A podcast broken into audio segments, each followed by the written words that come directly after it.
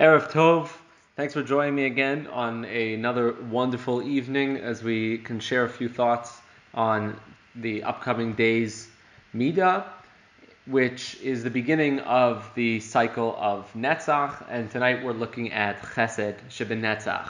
So a whole new aspect and orientation to how Hashem's Hanhaga becomes manifest in this world.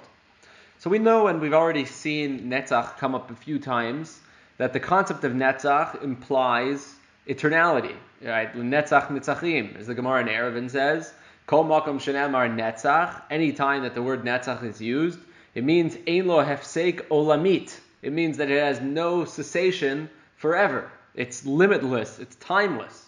Dichtiv, as it brings a pasuk, Lola Olam Ariv, Lola Netzach Ektsof. You see that it's used in, you know, synonymously with the word le'olam, forever. So the word netzach, according to the Gemara, implies eternality. We've also seen that it, it has a connotation of commitment, like in the story of Shmuel, where Shmuel tells the Shaul that the Malchus is going to be torn away from you, and it's not going to be given back because Vigam Netzach Israel lo yishaker, the eternal one of Israel, does not lie. He doesn't change his mind, and so there's a resolution that's in Netzach. There's a commitment, and it's an eternal commitment. We've also seen that Nitzachon means conquest, right? To fight and to conquer, to be committed on to success.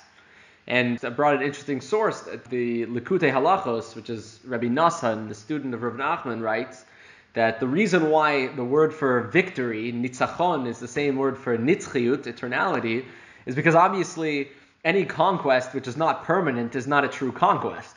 I mean, you take over for a week before you get kicked out, you didn't win the war.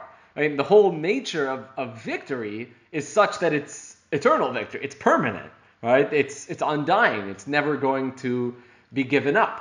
And so the two are kind of hand in hand. So when we're dealing with Hashem and the Midah of Netzach, we're talking about um, an eternal commitment which, uh, without question, ends in victory.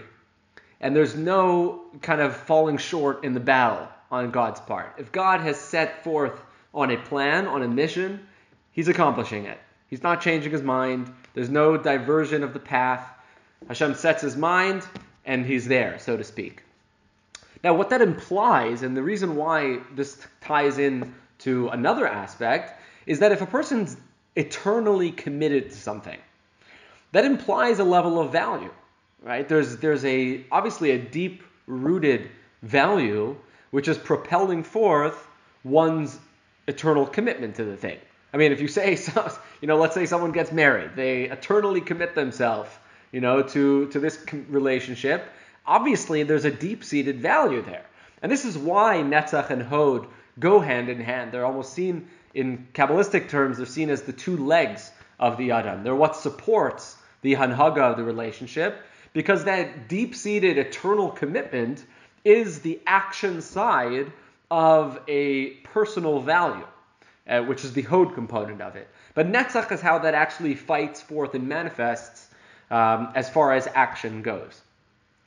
And so the when we're looking at the concept of chesed within Netzach, essentially chesed, which is the Hashem's overflowing desire to share life, is the fact that Chesed Netzach means that within Netzach, within the fight for the eternal fight for value, the commitment to value, has to be that it is a life-driven commitment. Meaning to say that Netzach is never going to be fighting the cause of death. Netzach fights the cause for life. And this is something that, you know, any Jew with a with a modicum of understanding of what is the, the highest level value in Torah knows that Torah is, as we say in our davening every day, Torah itself is a Toras chaim. It's an instructions for life. And one of the most repeated notions throughout the Torah is that that we're supposed to live by the mitzvos. That the commitment that we have through Torah is a commitment that brings us to life, right? We're not a death centered religion. We're not a religion, a people, a culture that focuses on escaping death, even. We're entirely focused on life. with a capital L. And we say this every day in davening. We, we ask Hashem and we praise and we say, Baruch Hu Elokeinu shebaranu lichvado vivdilanu minatoyim. We're not just scattered, lost out there in, wor- in the world. Natan lanu Torat Emet. You gave us the guide to truth, the guide to reality. V'chaye olam natabetochenu. And you embedded within our own midst eternal life. It's, it's something that really should not be taken for granted. You know, not every religion has at its center the value of life above, above all else. And this is why Lahalacha, the Rambam brings in Hilchos Shabbos, an amazing thing. That we know that with the exception of certain circumstances, we always put life first before any other mitzvah. With the exception of the big three, right? Shvichas Dam, Giluy Arayos, we're obligated to be over on any mitzvah, as the Rambam Paskins in Yisodei Torah in the fifth parak. We are over on an Avera rather than give our lives because of the famous drasha, V'chai behem v'lo sheyamus behem. Now, sometimes you have to even be Michal Shabbos, right? So the case that the Rambam's talking about here in the second chapter of Hilchos Shabbos is where you have a, a person who is a chola, who has a sakana, right? So a, a, person who's ill, who's at risk. So if a person is ill and they're not at risk, we don't violate Shabbat for them. If there's a chole who is at risk, says the Rambam, we're obligated to be Michal Shabbos for this. But then the Rambam goes on and says that when you do violate Shabbos, in order to protect someone who's at risk, you don't let the low class individuals in society do the Chilul Shabbos while the Rebbe sits behind the table embracing his Kedusha Shabbos. No, no, no, no, no. You don't use the minors to go do that mitzvah. Lo yedei ketanim, lo yedei avadim, ella al yedei gedolei Yisrael v'chachmehem. The greatest leaders of the generation need to go out there. You can't wait around. You have to go right away. Be Michal Shabbos. Run to be Michal Shabbos. Because the Pasuk says, Asher Adam Bahem. Life, the primary value, the thing that we're fighting for. And so it says, throws in the Rambam here, such beautiful words. He says, Halamadato, what does this teach you? She'ein mishpatei Torah nikama ba'olam. The words of the Torah aren't vengeance in the world. Hashem's not exacting his dominance on frail mankind and imposing his power over all of creation. That's not what's going on here in the Torah. Elo rachamim, v'chesed, v'shalom v'olam. The Torah is mercy. It's, it's life. It's peace. It's kindness. It's this incredible expression of love. And that's what all of, all of life is. So the Torah, as an instructions for life, is a guide for value which is life driven. Now, again, there are exceptions to that rule. And I think that part of those exceptions is recognizing that a life within which one would perform those things, such as bowing to an idol, murdering another human being, stealing the Tzelem Elohim away from the world, is a life that would be vacant of any of the vibrancy that life consists of. To go ahead and violate one of the cardinals one of the cardinal sins that we hold up against everything is to live a life that is devoid of the vibrancy of chesed that Netzach demands. And that's why this is so replete throughout the Torah. The Torah says, the mitzvahs that I'm giving you, la'avas Hashem Elokecha, la'leches bidrachav, v'chayisa, v'ravisa, you should live, you should thrive, I should bless you. Everything is about life.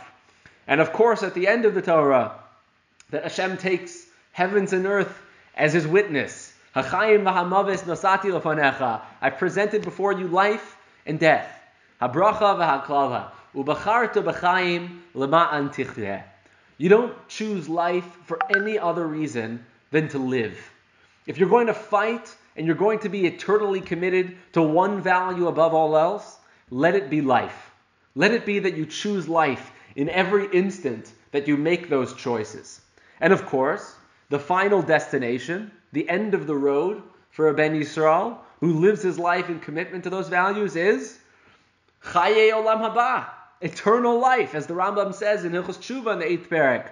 What is the Chaye Olam Haba? Hi hachaim she'ein maves imahen. This is life without any death. The center of all of the reward, right? The place in which all of the avoda of an adam is manifest in its fullest expression is pure life. Everything that a person fights for, the entire commitment that we have in our life, is focused on a destination of life itself.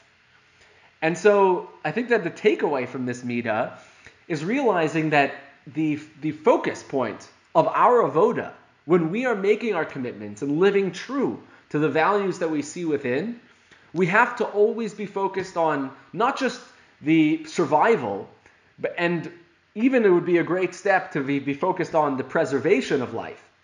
But a midah of chesed shebenetzach demands the reinforcement of life in every moment of commitment that we have. And, and I think that that's why, probably why the Torah, as the guide to life, is also the guide to eternity.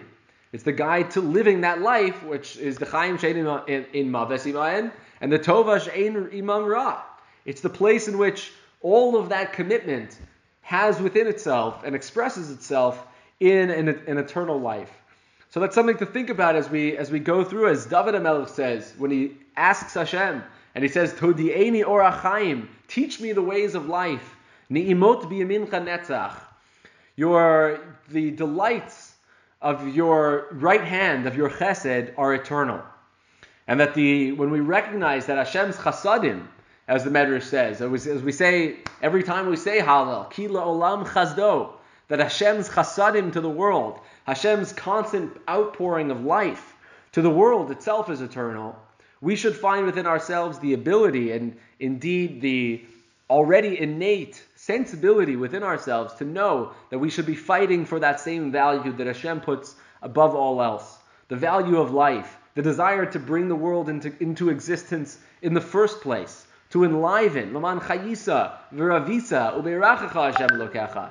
All of that which is built around the enhancement of life and the undying commitment to finding vitality and vibrancy in everything that we that we experience and in everything that we do. So those are some thoughts for Chesed Shebenetzach, and as we set upon this journey of discovering these eternal values within ourselves and within Hakadosh Baruch Hu, we should merit to always be enhancing life and the lives of those around us.